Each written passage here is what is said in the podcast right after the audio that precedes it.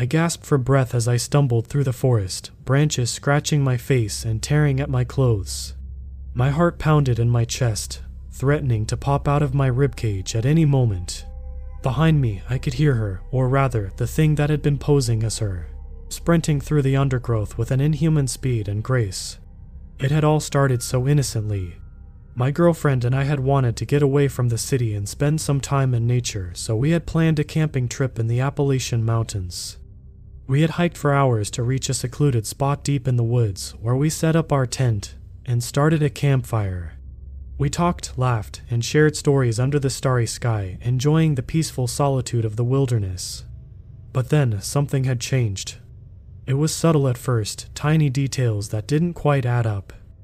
The way she moved, the way she spoke, the way she looked at me with dark, uncanny eyes that seemed to reflect something other than human emotion.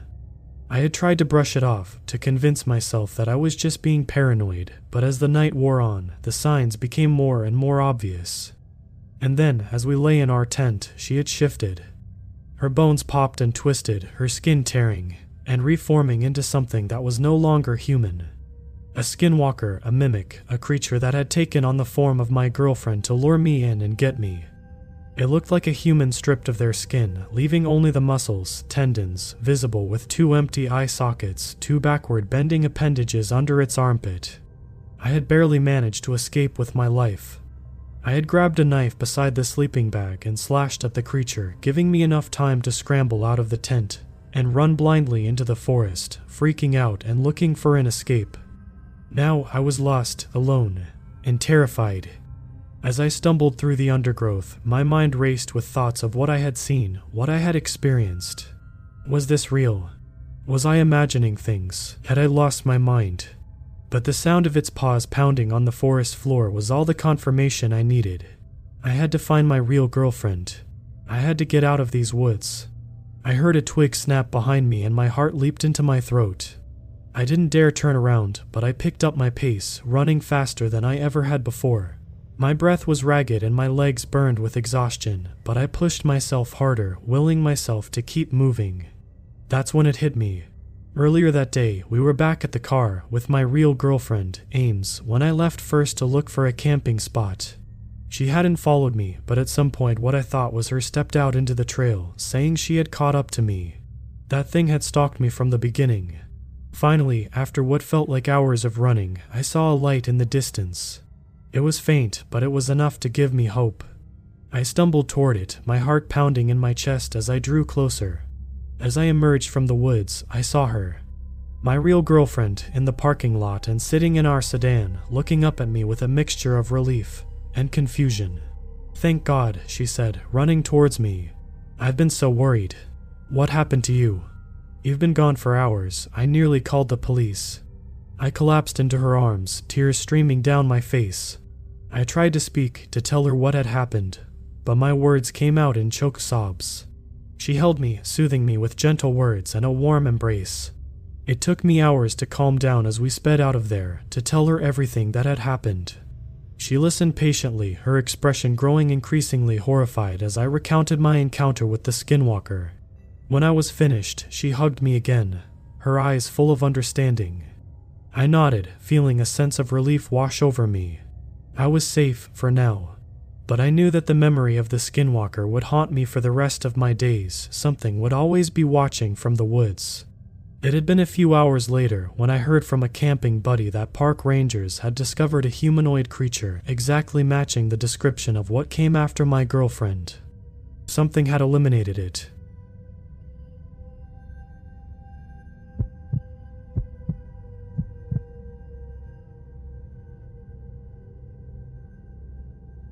Let me preface this by saying that I am by no means a believer in the occult or the mystics. I'd like to believe that I am of a sound mind and to an extent see myself as more rational and logical than of a particular creative stature. I work at an old, historic hotel in a large Danish city. It's by no means ancient.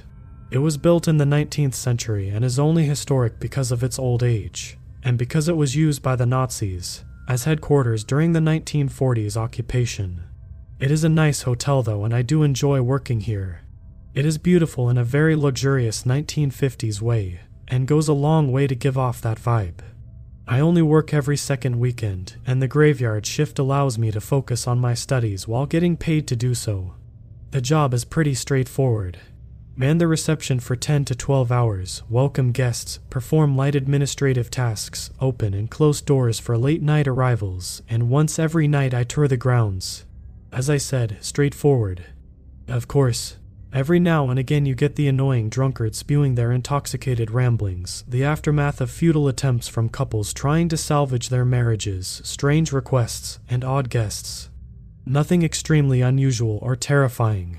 I don't think I have ever felt scared or creeped out. I once got super stressed when there was a local power outage, and emergency protocols kicked in, but as the Danish saying goes, you gotta take the sour with the sweet. I am certain there's a fitting English expression, but that's not my strong suit. Last night, however, something made me reconsider. I am left grappling with the unnerving possibility that my once sound mind may be faltering, or that the world of the occult may be more real than I ever dared to believe. And I'm not sure which is worse. I feel like I must make something clear before I proceed. I don't like leading people on. I am writing this to get advice, clear my mind, and make sense of my experience. There won't be a huge crescendo at the end of this.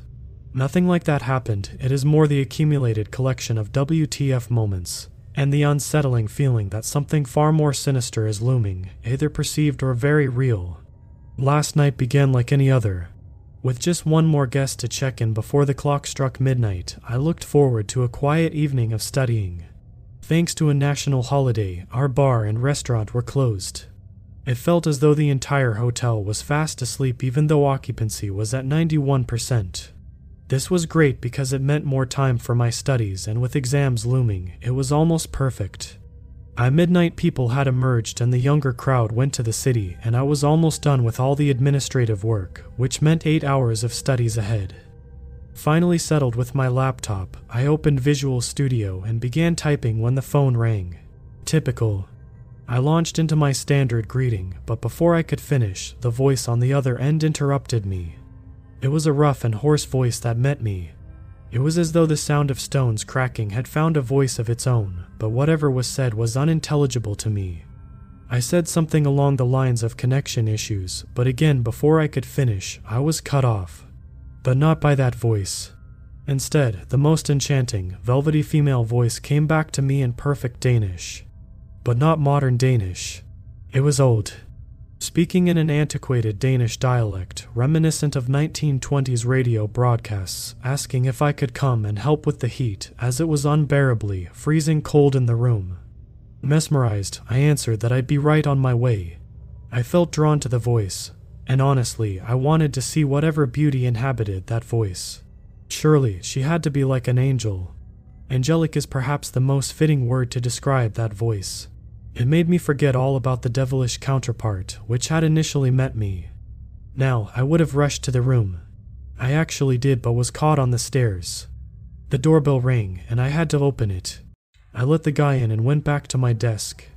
I usually wait until whoever I let in disappears into the elevator. He took forever. This drunken idiot couldn't have walked slower even if he tried. It was only during this agonizing wait that I realized the room number the beautiful voice had given me. 413 didn't exist.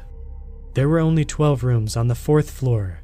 I can't explain why, but a wave of embarrassment and disappointment washed over me as if I had let down someone truly important. I was determined to find her and make it right. Since room 313 was vacant, I deduced that she must be in room 213. Sure enough, the name, Cecilia, appeared on my screen. Great.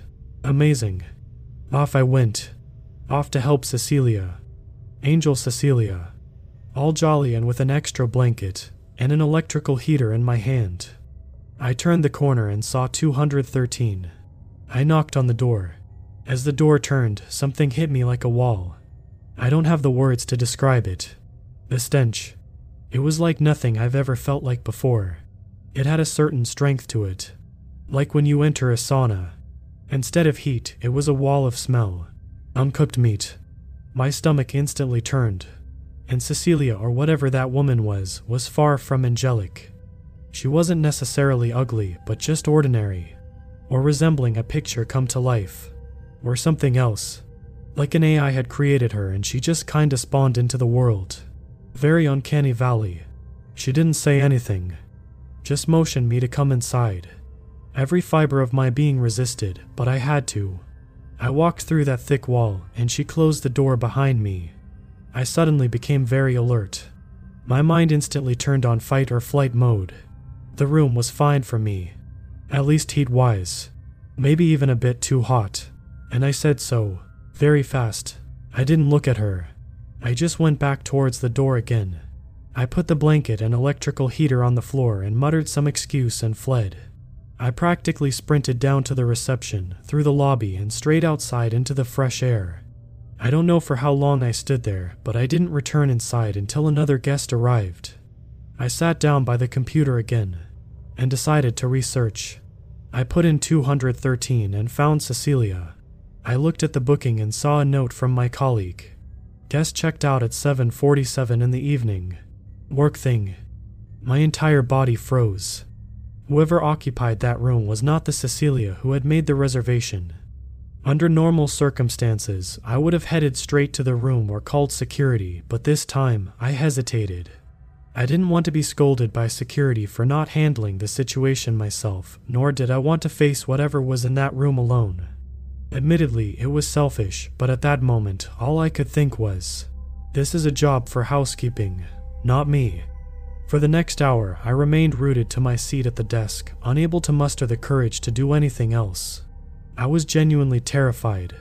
And I know you might think it seems stupid or irresponsible, but there was something in that room, something with Cecilia, that just wasn't right. On the flip side, I was now wide awake and alert. To understand this next WTF moment, I need to give you a clear understanding of the hotel's lobby layout. Upon entering the hotel, you're greeted by the reception area. To the left, you'll find the bar, accompanied by a cozy lounge that seamlessly extends into the restaurant and dining hall. On the right side, another lounge area stretches towards the lavatories and eventually leads to the rest of the hotel. To access the rest of the hotel, you can either walk up the stairs or continue past the restrooms toward the ballrooms, conference rooms, and fitness center. The only indoor entrance to the basement is situated discreetly beneath the stairs. Anyone entering the lobby from the restaurant, descending the stairs, or coming through the main entrance will be seen from the reception. There is no way around it. So now you can understand my utter astonishment when the basement camera's motion alert was triggered. I was wide awake, sitting in the reception. No one had walked by or past me. I turned on the surveillance software to get a complete view of the basement through the camera network. Nothing there. A glitch. Probably. It was almost time for me to tour the grounds, so why not just start in the basement? Usually, I take that last, but I wasn't exactly excited to go up those stairs again. So down I went. The basement is designed with these tunnel like pathways. We have some offices down there, and the tunnels were once intended to facilitate housekeeping. Luckily, you can walk the basement in one large circle, but it gets intersected by all these paths that crisscross. Thankfully, the basement routine only takes me through the circle. As I walked the circle, I was hauntingly aware of my surroundings. Like the uneasiness you feel when walking alone in an unfamiliar city at night, sensing unseen eyes on you and feeling out of place. Naturally, I was aware that the heightened sense was probably due in part to the whole Cecilia incident and the unexplained camera alert. But still, there was something else as well. It was as if there was a distant humming, most likely because of the machinery in the basement, but it all felt so out of place. Gradually, I noticed that I was becoming lightheaded. It made sense to me as I hadn't had anything to drink since before the Cecilia encounter. Deciding that a refreshing glass of water would be a welcome change from the numerous cups of coffee I typically consume during a shift, I aimed to detour into one of the basement restrooms. As I turned the corner to take the next crossway, I was confronted by the source of the earlier movement. There, in the dim light, a set of animalistic eyes floated. They were locked on me, completely still. I could slowly make out a shape behind the eyes. It was akin to a cat's posture when hunting, waiting to pounce, but the outline was rough, with no fur. As I stood there, staring, it seemed almost like it was smiling back at me. I can't explain it. It was a sort of DreamWorks like grin. unnatural in all ways but trying not to be, like an imitation. It stood there with its cat eyes and cat posture, just four times as big, with its rough shape and C shaped mouth, observing me, like I was a pet. I broke my staring off, and once again, I just noped the F out of there. I have never considered myself a coward or particularly afraid of anything, but honestly, I think everyone would have done the same. Luckily, it didn't move behind me. Nothing followed me, not even a single sound. In truth, it was as if I had been enveloped in a thick blanket of deafening silence, like there were no more sounds left, until I shut the door behind me, hard. I think under normal circumstances, I'd allow myself time to adjust, to secure the door behind me, to come together again. I think anyone would. But it was not allowed. As if on cue, the third WTF moment of the night came. I glanced out of the lobby windows and saw the first rays of sunlight beginning to peek in between the beams linking the glass. It felt disorienting, like a severe case of jet lag. My mind struggled to comprehend what was happening, and as if my body wasn't attuned correctly. The sun emerging meant I had been in that basement for hours, either circling or staring. I actually don't know what happened from that moment until housekeeping came into work. I think I must have been walking in circles in the lobby, I didn't think straight for that hour in between, completely lost in thought. The terrifying events of the night had left me feeling as though the very fabric of my reality had unraveled, and my distress must have been palpable. The housekeeper, sensing my unease, didn't argue when I asked her to accompany me to room 213 to check up on a guest. My disheveled state must have been enough to convince her that something was off. The last WTF moment came when we opened the door to room 213. There was nothing. Absolutely nothing. The room was spotless, no sign of Cecilia, no menacing creature, no repulsive odor of raw meat. Even the blanket and heater had vanished. Grasping at straws, I made up some dumb excuse of not getting enough sleep the night before and dozing off on the job, only for my subconscious to conjure this horrifying guest scenario. The housekeeper gave me a look that was equal parts disbelief and pity, but she ultimately decided to let the matter rest and headed downstairs. Feeling completely drained after a thorough scolding from my coworker for failing to do my job properly, I headed home. Sleep seemed like the only refuge from the nightmarish events I had experienced. I tried to sleep, and I believe I did, but throughout my attempt at sleep, I was tormented by visions of Cecilia, her looming, unnatural presence in a series of dreams. Was this merely a recurring nightmare? Had my lie to my coworker actually been the truth? There is some solace in that thought. I feel like my own line between reality and my subconscious has become blurred. I am now back at work and writing this. I'm hoping some sense of control will return by doing so. For now, I am just sitting in the reception, happily surrounded by people in the bar, lobby, and restaurant. But I'm dreading the entire scenery once the clock strikes midnight and the bar closes. Please help me understand.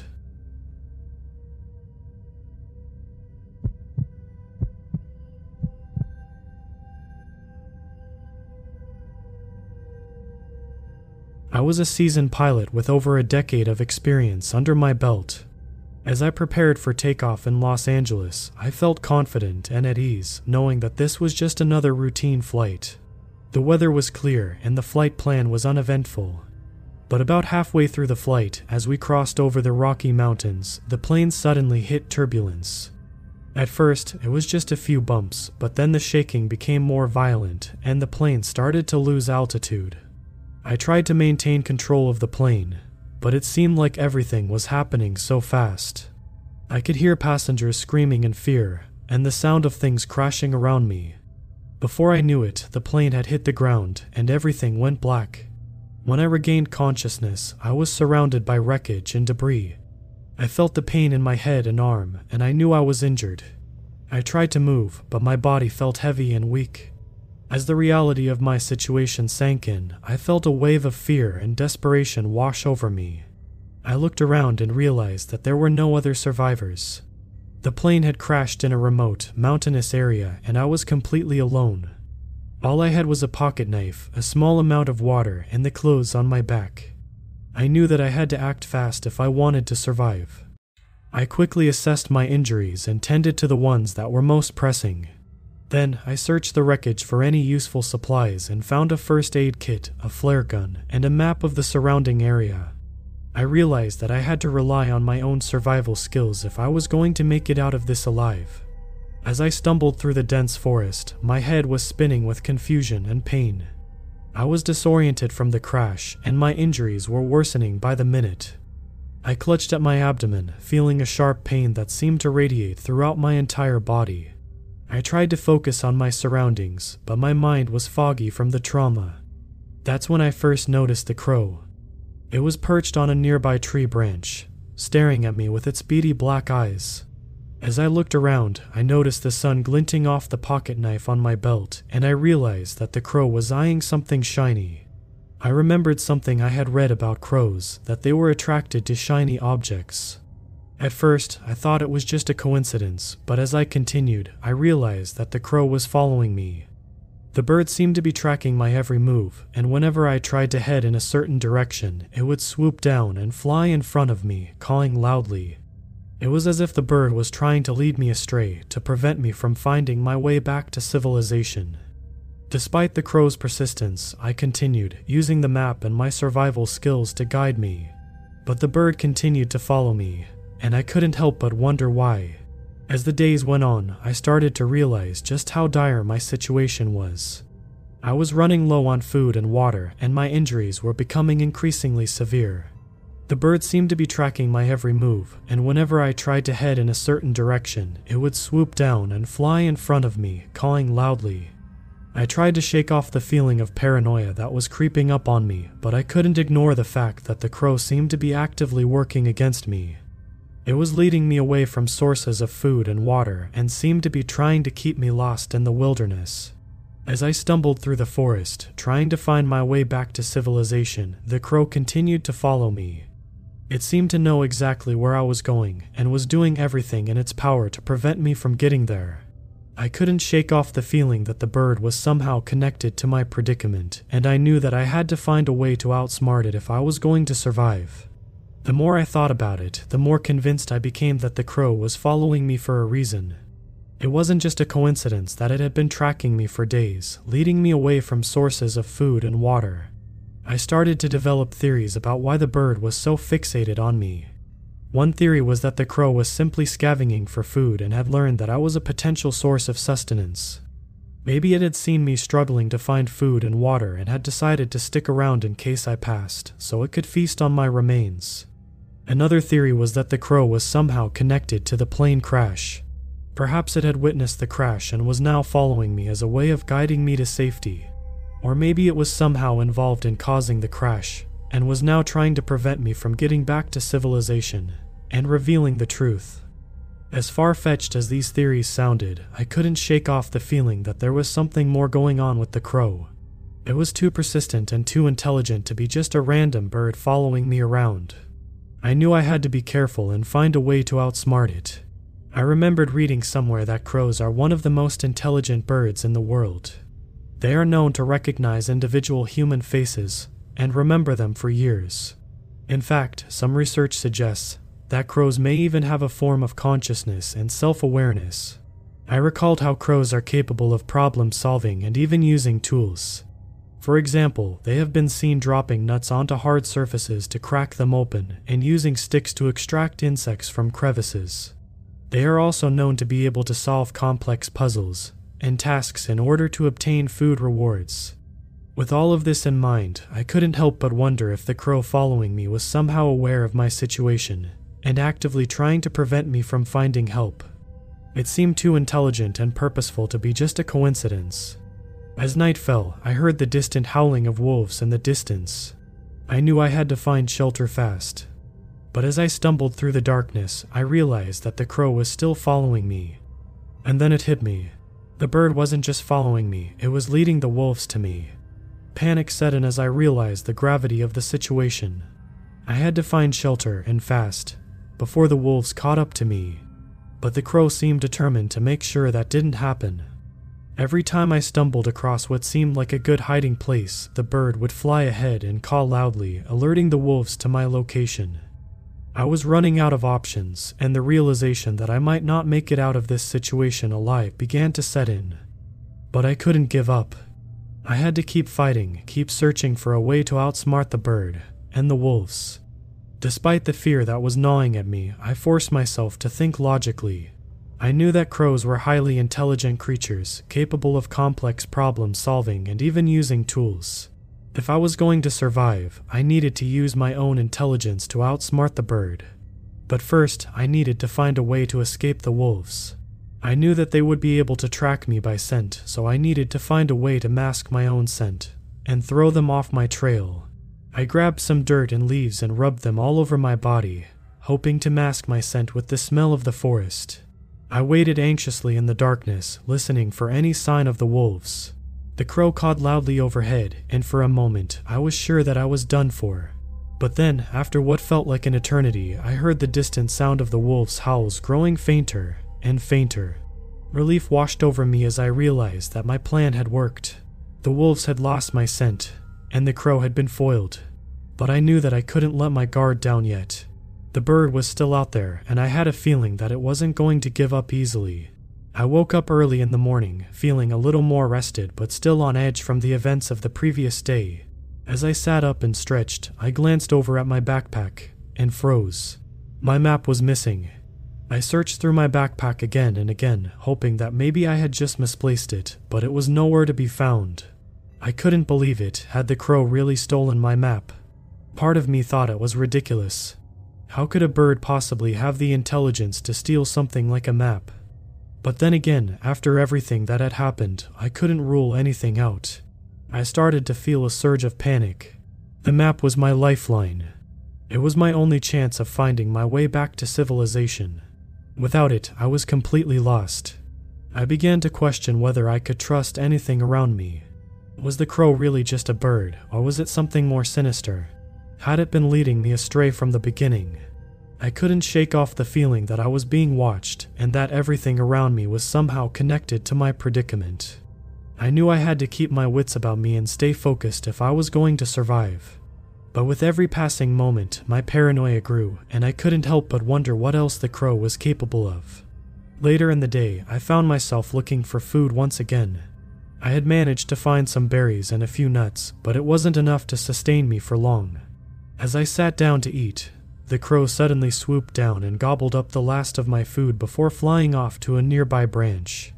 I stared at the bird in disbelief, wondering how it could be so brazen as to steal my food right in front of me. But what really caught my attention was the way it locked eye contact with me before taking off. It was as if the crow was trying to communicate with me, or at least trying to make a point. I couldn't shake off the feeling that there was some sort of intelligence behind its actions. And yet, as the day wore on and the sun began to set, I still hadn't seen any sign of the wolves that the crow had led me to the previous night. I began to wonder if the bird was simply playing with its food, enjoying the power it had over me. But the nagging suspicion remained in the back of my mind. Was there something more going on here? Was the crow truly just a bird? Or was it something else entirely? I knew I had to stay alert and be prepared for anything, as the night fell, I realized I had nothing left to eat. The crow had taken all of my food, and I was left to face the wilderness with nothing but my wits. The silence around me was unnerving, and I couldn't shake off the feeling that something was watching me. The absence of the crow only heightened my paranoia, and I couldn't help but wonder what it was planning next. I tried to get some rest, but my empty stomach kept me up. The night was quiet, too quiet, I couldn't hear any animals or insects, and the absence of noise only added to my unease. I knew that the wilderness was full of dangers, and being alone and hungry made me vulnerable to attack. The longer I lay there in the darkness, the more my mind began to play tricks on me. I started to see shadows and hear strange noises, and I couldn't tell whether they were real or just my imagination. I had to fight to stay awake and alert, knowing that any lapse in my concentration could mean the end of me.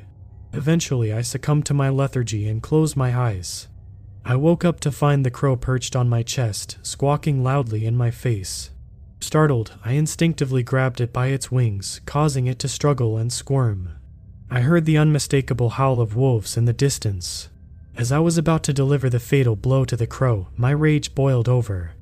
I felt a primal urge to eliminate the source of my suffering and take control of my situation. The crow had been playing with me, leading me astray and stealing my food, and now it seemed as though it had led the wolves to me yet again. I couldn't let it continue. But my fury was short lived as the sound of the wolves shattered my focus. I turned to face the source of the sound and saw three enormous beasts emerge from the darkness. Their size was intimidating, and their glowing eyes seemed to reflect an inner ferocity that chilled me to the bone.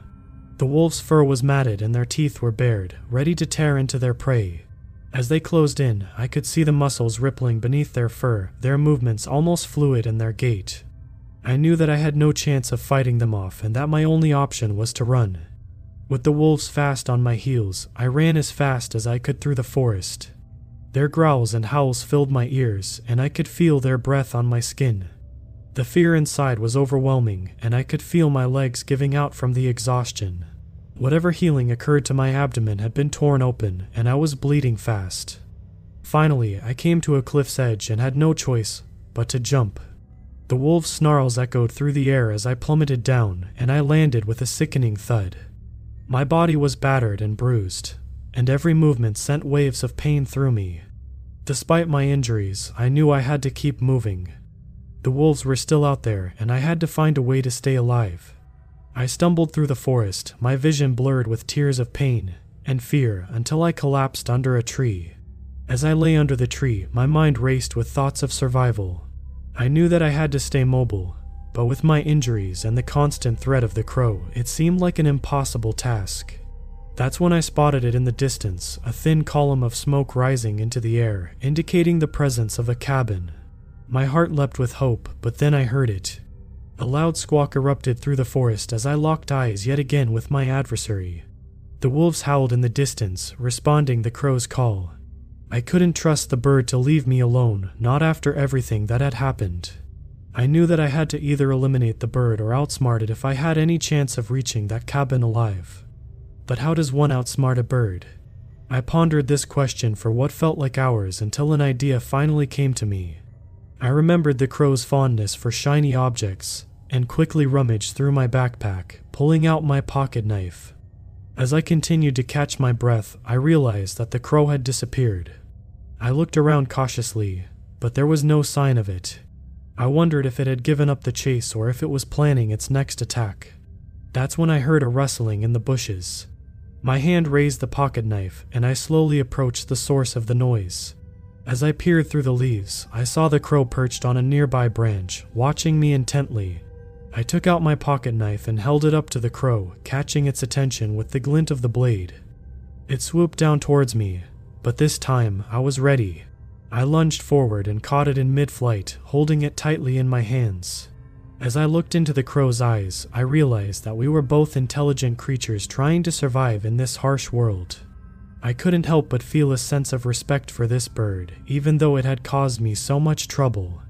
As I held the crow in my hands, feeling its warmth and the fluttering of its wings, I couldn't help but be amazed by its intelligence and cunning. This bird had almost taken my life, and yet I found myself respecting it for its tenacity and perseverance. I looked deep into its eyes, and for a moment it was as if we had formed a connection. It was like the crow could sense my thoughts and emotions, and I could sense its own. I could feel its fear and its desire to live, and I could also sense its understanding of the world around it.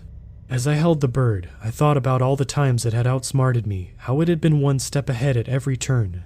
It was a worthy adversary, and I couldn't help but praise it for its cunning.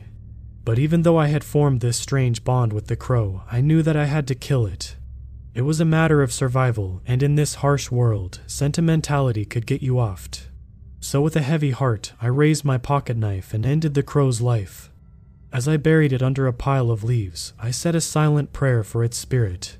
I knew that I had to do what I had to do to survive, but I couldn't help but feel a pang of sadness at the loss of another living creature. Though with the crow gone, I felt a newfound sense of freedom. I made my way towards the cabin, my body aching and my mind weary, but with a renewed sense of purpose. I knew that I had survived this far, and that meant that I had the strength to face whatever lay ahead.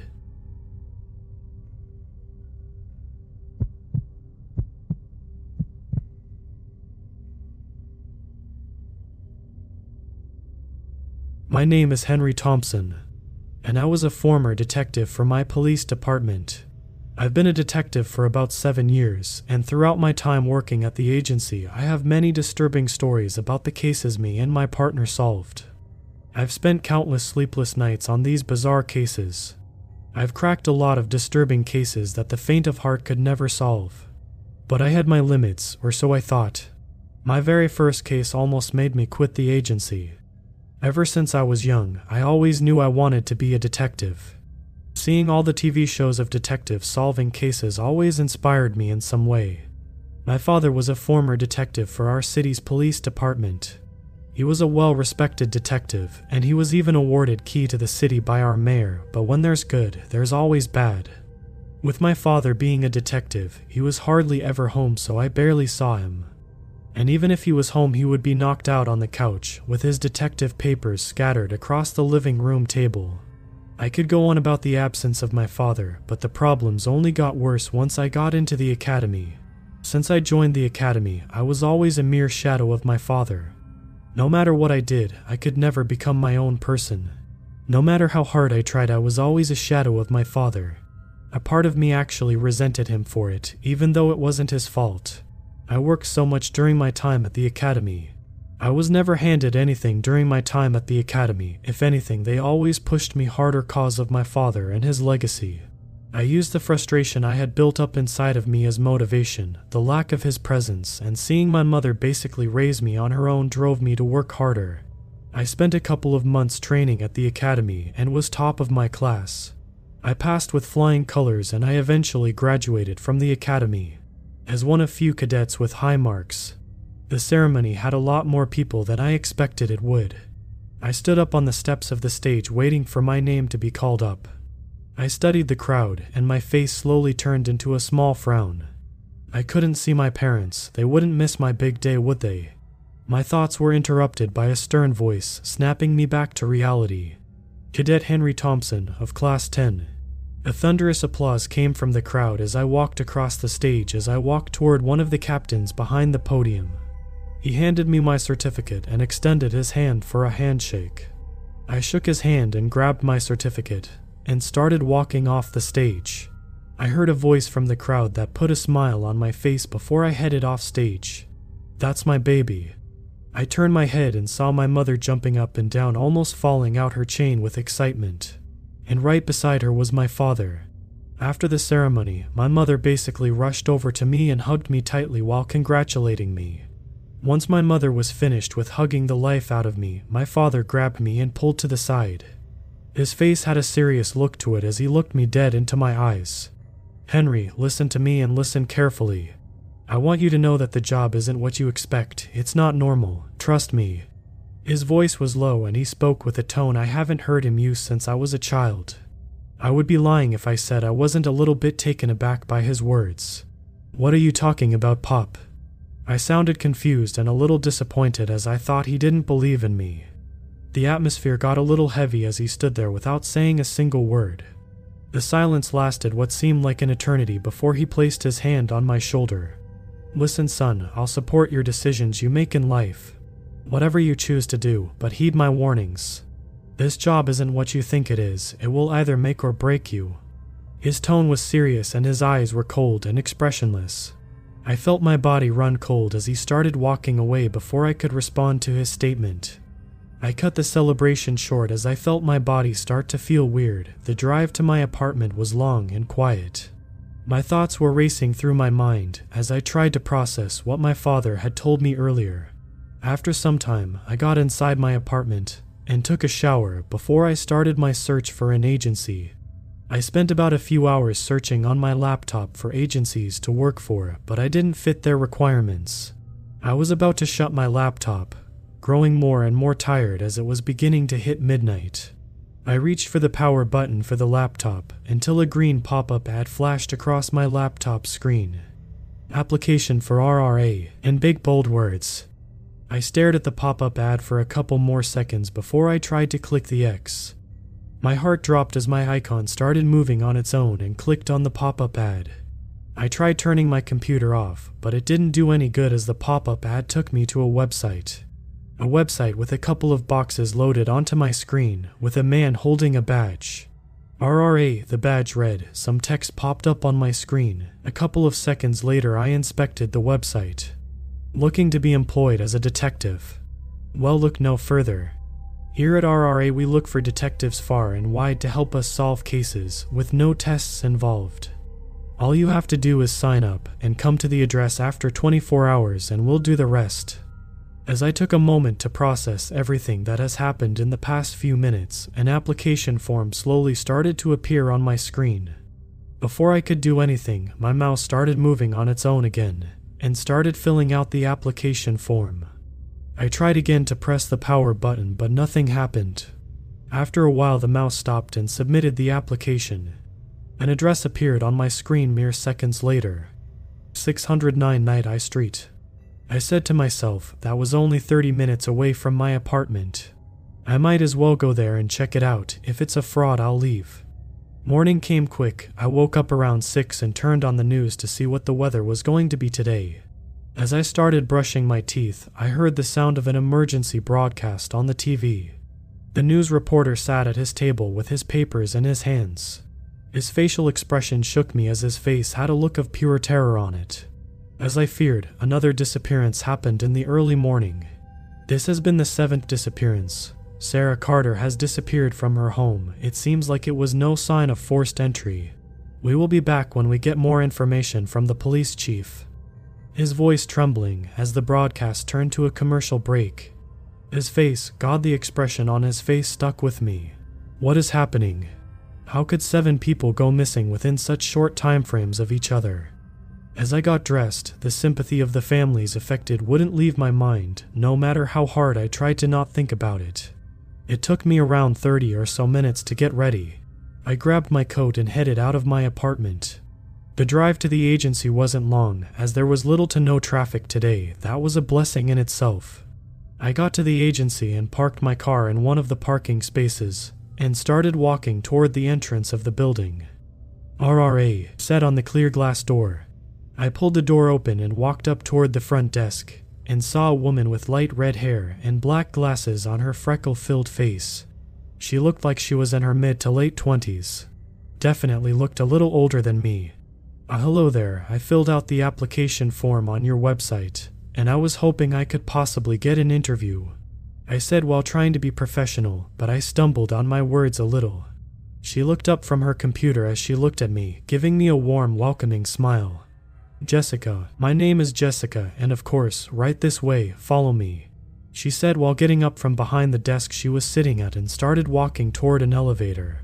I followed behind her, eventually stepping into the elevator. We went up about four floors and she led me to an office door. I hope it goes well for you, she said while walking back. Henry, my name is Henry. And thank you, Jessica, I said while giving her a little wave. She gave one back and she stepped back onto the elevator, leaving me up there by myself. I took a deep breath before I opened the office door. A man with a black top hat and a black and white polka dot suit sat behind the desk with a small smile on his pale face. There was also a slight burly man, with long blonde hair tied into a ponytail sitting across from the man in the top hat. Henry, my boy, have a seat. The man in the top hat said with excitement in his voice greeting me as if we knew each other for a long time. I took a seat next to the man in the long coat and placed my hands onto the desk, giving the man in the long coat a quick glance before turning my attention back to the man with the top hat. Good morning, sir. I'm glad to be here today with you both. I extended my hand for a shake and waited for him to do the same. No need for that, Henry, my boy. Just call me Sydney, and you already got the job. His voice had so much enthusiasm as he grabbed my hand and gave it a firm shake. I was a little bit skeptical of how easy it was to achieve the job. My face must have caught his attention as he looked with a surprised expression. What's wrong, Henry? You don't want the job. He said, his voice had some disappointment behind it as he waited for my response.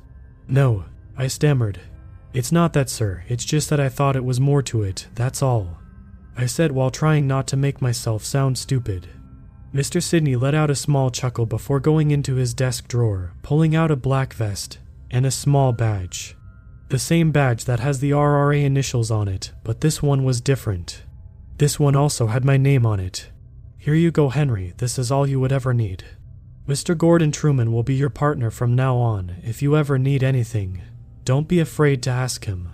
Mr. Sidney said while going through a file cabinet and grabbing a somewhat thick file and placing it onto the desk in front of us. This is your very first case. Enjoy, Henry, my boy. And Henry, be careful and listen to your partner at all times. His voice deepened, almost sounding a little demonic. His face quickly turned into the same friendly expression he showed back when I first entered the office. Mr. Truman got up from his seat and headed toward the door, waiting for me to follow him out. I follow behind him as he leads me to another office. Welcome to our office, Henry. Don't make yourself too comfortable. We're going to be heading out soon. Mr. Truman said while taking off his coat and sitting down at his desk while examining the case file. I sat down at my desk and watched as he examined the case files for a couple of minutes.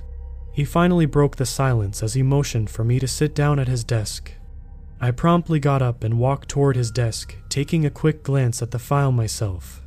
It was files on all the people that have went missing for the past few weeks. There was even a small file for the recent missing person, Sarah Carter, I'm aware that you've heard of the people that have went missing, he said while taking some of the files out of the folder and placing them in front of me. Yes, Mr. Truman, I've heard of the recent disappearances, and it's a shame, honestly. Their families must be devastated by it all. I said while holding my head down in sympathy, it truly is a tragedy having a family member go missing. The longer we take here is the shorter to find these people, in one piece that is. Mr. Truman said while standing up, grabbing the files and a pair of car keys. Let's go, the clock is ticking and time is not on our side. He walked over toward the door and I followed behind. As we got out the building, a bright red Dodge Charger sat there parked next to my somewhat beat up Toyota. My car would be the better option, and I have a little welcoming gift for you. He walked up to the trunk of his car and rummaged through his trunk. He eventually walked up to me and handed me a Smith & Wesson Model 29, a true beauty. I accepted the gift and inspected it as it was in perfect condition. As we got into the car, I decided to take a look over the case files again. Mr. Truman started to drive to a somewhat unfamiliar location to me. Where are we going? I asked with a hint of worry in my voice. Going to the scene of the crime, obviously, he said while gripping the steering wheel a little tighter. It seems like he was a veteran of such as he instantly got straight to the case without procrastinating. How long have you been working at the agency for?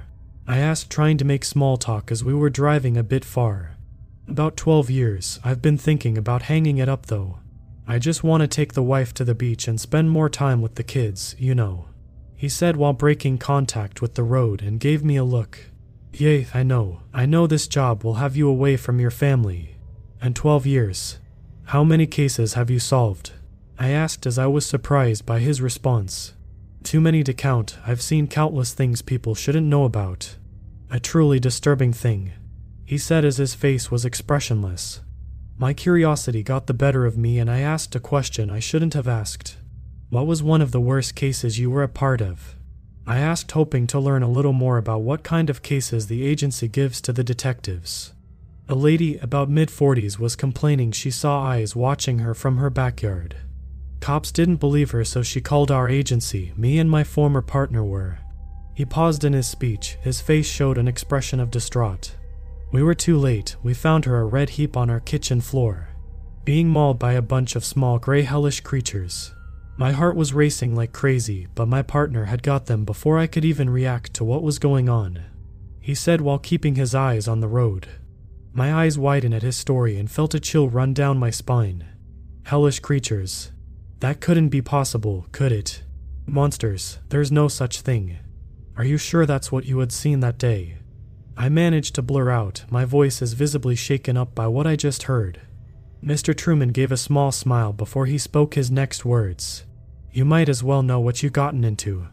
This job isn't about solving human cases, it's about solving monster or other worldly creatures.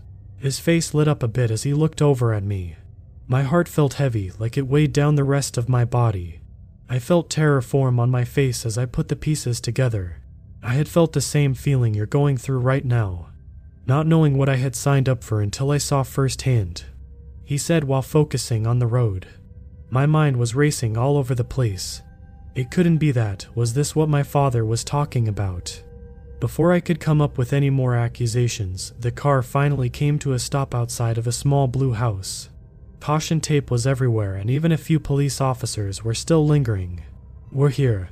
If you want a chance to find the missing people alive, then you better pull yourself together and start acting like a detective. You get it. Mr. Truman said while grabbing the case file and getting out of the car. I was still in the car with my mind racing a million miles per hour, but he was right. If I wanted to help find the missing people, I'd have to pull myself together. I got out of the car and followed behind Mr. Truman. A police officer who was guarding the front door of the small house moved aside when Mr. Truman flashed his badge at him. Once we got inside the home, Mr. Truman started walking around observing the crime scene. I headed back to the front door and started observing the locks, even though the report file says there was no forced entry. The culprit had to have got in somehow. I inspected the door, but found nothing. No scratch marks, no broken locks. I made my way back to the living room. Henry. I heard a voice call from the other side of the house. I rushed to where the voice came from. Once I got to the room, I saw Mr. Truman on one knee inspecting something on the ground. A faint trail of red was emerged into the carpet, and it was leading toward the back door. Mr. Truman followed the trail to the back door where the faint trail ended. So she was taken out the back door. That's a start, I guess. I said while trying to take a step forward, but Mr. Truman's hand stopped me. Wait, he said while pulling out what looks like a flashlight from out of his coat pocket. He turned it on and started shining it around the back door. As he shined the light on the doorframe, I felt my heart drop all the way to my stomach and my knees got weak. Even Mr. Truman was shocked as his eyes widened a little. The doorframe and the nearby walls covered with red handprints and faint scratch marks. How could this be possible? Why couldn't we see the scratch marks and red handprints without the flashlight? I said while I felt my heart beating faster. Mr. Truman regained himself as he stood up and opened the back door before he let out a loud gasp. As I followed him out of the back door, a shiver ran down my spine as I braced myself against the door frame, as my knees were about to give in. The backyard had crimson splattered all against the fence. A large chunk of the grass was dug up and dirt covered a part of the backyard. A chunk of the fence was destroyed and part of the fence was in the forest nearby. The atmosphere felt heavy, I felt my mouth get dry and numb. I couldn't process what was going on. Mr. Truman inspected the backyard with the special flashlight and managed to find more scratch marks and handprints. Henry, pull yourself together and come take a look at this, Mr. Truman said while standing in front of a half broken part of the fence. I struggled to stand, but as I could stand, I made my way toward Mr. Truman, avoiding all the red stains on the ground. Once I got over to him, he shined the flashlight and what I saw made my heart drop all the way to my stomach. A massive hand mark was on the fence. The claw print was just as big as the hand print. Mr. Truman put the flashlight back into his pocket and pulled out a small notepad and started writing down something. No more leads. This is all the evidence we've got so far, he said while putting the notepad back into his coat pocket. I'm starting to have doubts that the missing people are still alive. I said while taking another look at the yard. I would be lying to you if I told you to keep faith. This is real life, Henry. There's no fairy tale endings to some stories. He said while turning back around and started walking back toward the house. He was right, there was no chance in hell that girl would have survived whatever had got to her. There was too much crimson spilled, and by the looks of it, whatever attacked Sarah was huge. I eventually followed behind Mr. Truman back into the house, and lingered around for a little, making sure we didn't miss anything. All the police already left by this point. If you ask me, I would rather not have let them seen what me and Mr. Truman saw. Those poor people, if they are still alive, they must be scared out of their minds. It's still unknown what exactly took them, but it's our job to find out what happened and to put an end to it. As we reviewed the evidence, Mr. Truman's phone started ringing. Once he answered, I slightly heard a voice on the other end. I watched as Mr. Truman's face went from normal to his eyes widening and shocked. Before I could ask, he grabbed me and started rushing toward his car. He basically jumped in the car as I got in as well. He jammed his keys into the ignition and pulled off with such force, I almost had hit my head on the dashboard. What's going on? I asked while trying not to sound too shaken up, but by the way he was acting, it made me terrified. As he started speeding down the almost empty road, he quickly turned to me with a shaken look on his face. A man called the agency. He said there's banging and loud growling at his back door. It has to be our culprit he said while turning his attention back to the road. I felt my body sink in as his words hit my body like a truck. I felt the sweat run down my forehead. I didn't want to face whatever was taking people, but I knew if we didn't, it would keep happening. After some time, we pulled up to a mailbox, and a little farther in the forest, you can see a house in the distance. Mr. Truman quickly got out of the car and ran toward the trunk and started rummaging around. Henry, Hurry up and get down there and make sure the man inside the house is alright. We can't afford to let this man pass, he said, still rummaging around. My heart felt weak, but it was no time to chicken out. I pulled the Smith and Wesson from my hip and started running to the house. I would be lying if I said I wasn't scared. I made it to the house and started knocking on the door. Hello, sir. I'm an agent from RRA. My partner and I were sent to make sure you were safe. I said while leaning against the front door. I heard low pitched growls and screaming from inside the house and felt my heart stop beating. I quickly snapped out of it and started kicking the door. After the fourth kick, the door fell, and what I saw scared me to my core. A grayish humanoid creature stood about eight feet tall. Its claws were sharp and big. Its face was split by its sharp teeth running down its face. Its legs were long and twisted. Its tail was long and had marks running down it. It looked over toward me but kept walking at the man who was huddled in the corner, shaking with fear. My arms felt weak as I tried to raise my weapon up, but my arms didn't budge. I stood frozen with fear. The creature was about a couple of feet away from the man. The man's screams brought me back. I raised my Smith and Wesson and pulled the trigger. As I shot my weapon, the creature let out a loud curdling scream as it spun around and locked eyes with me. Oh god, its eyes. They were completely red with hatred for me causing it pain. Before it could do anything, I pulled the trigger two more times. Sending the creature into a screaming frenzy, I tried firing at the creature again, but my weapon jammed. It got back up and started running toward me, knocking me into the wall. It felt like I was hit by a freight train. My ribs felt like they were hit with a metal rod, as it was harder for me to breathe. The creature managed to slash me with its claw across my back, ripping my coat as I tried rolling out of the way. Its claw was sharp and I felt something warm run down my back. The creature slowly started moving toward me. I started crawling away frantically, trying to find my weapon without breaking eye contact with the creature. It knew it had me where it wanted, it was toying with me. As it was about to pounce, a loud boom came from behind the creature, making the creature run past me and through the back door screaming in pain. It was Mr. Truman, and he had a 12 gauge shotgun in his hands as he ran out of the back door in chase of the creature. Are you okay, young man? The man said while leaving from the corner he was hiding in. Go to our car and wait for us there, sir. It's not safe while that thing is still alive. I said while holding my side. I attempted to get up but fell back down, clenching my ribs. The man walked over toward me and helped me up to my feet. He handed me my weapon, I made my way through the back door and quickly looked for Mr. Truman. I heard multiple shots and a loud yell not too far away from the house. I started running in the direction where the noise came from. The pain in my ribs was slowing me down, but I kept running. I heard another yell and saw the creature on top of Mr. Truman slashing at him with its long razor sharp claws. I took aim and once again pulled the trigger.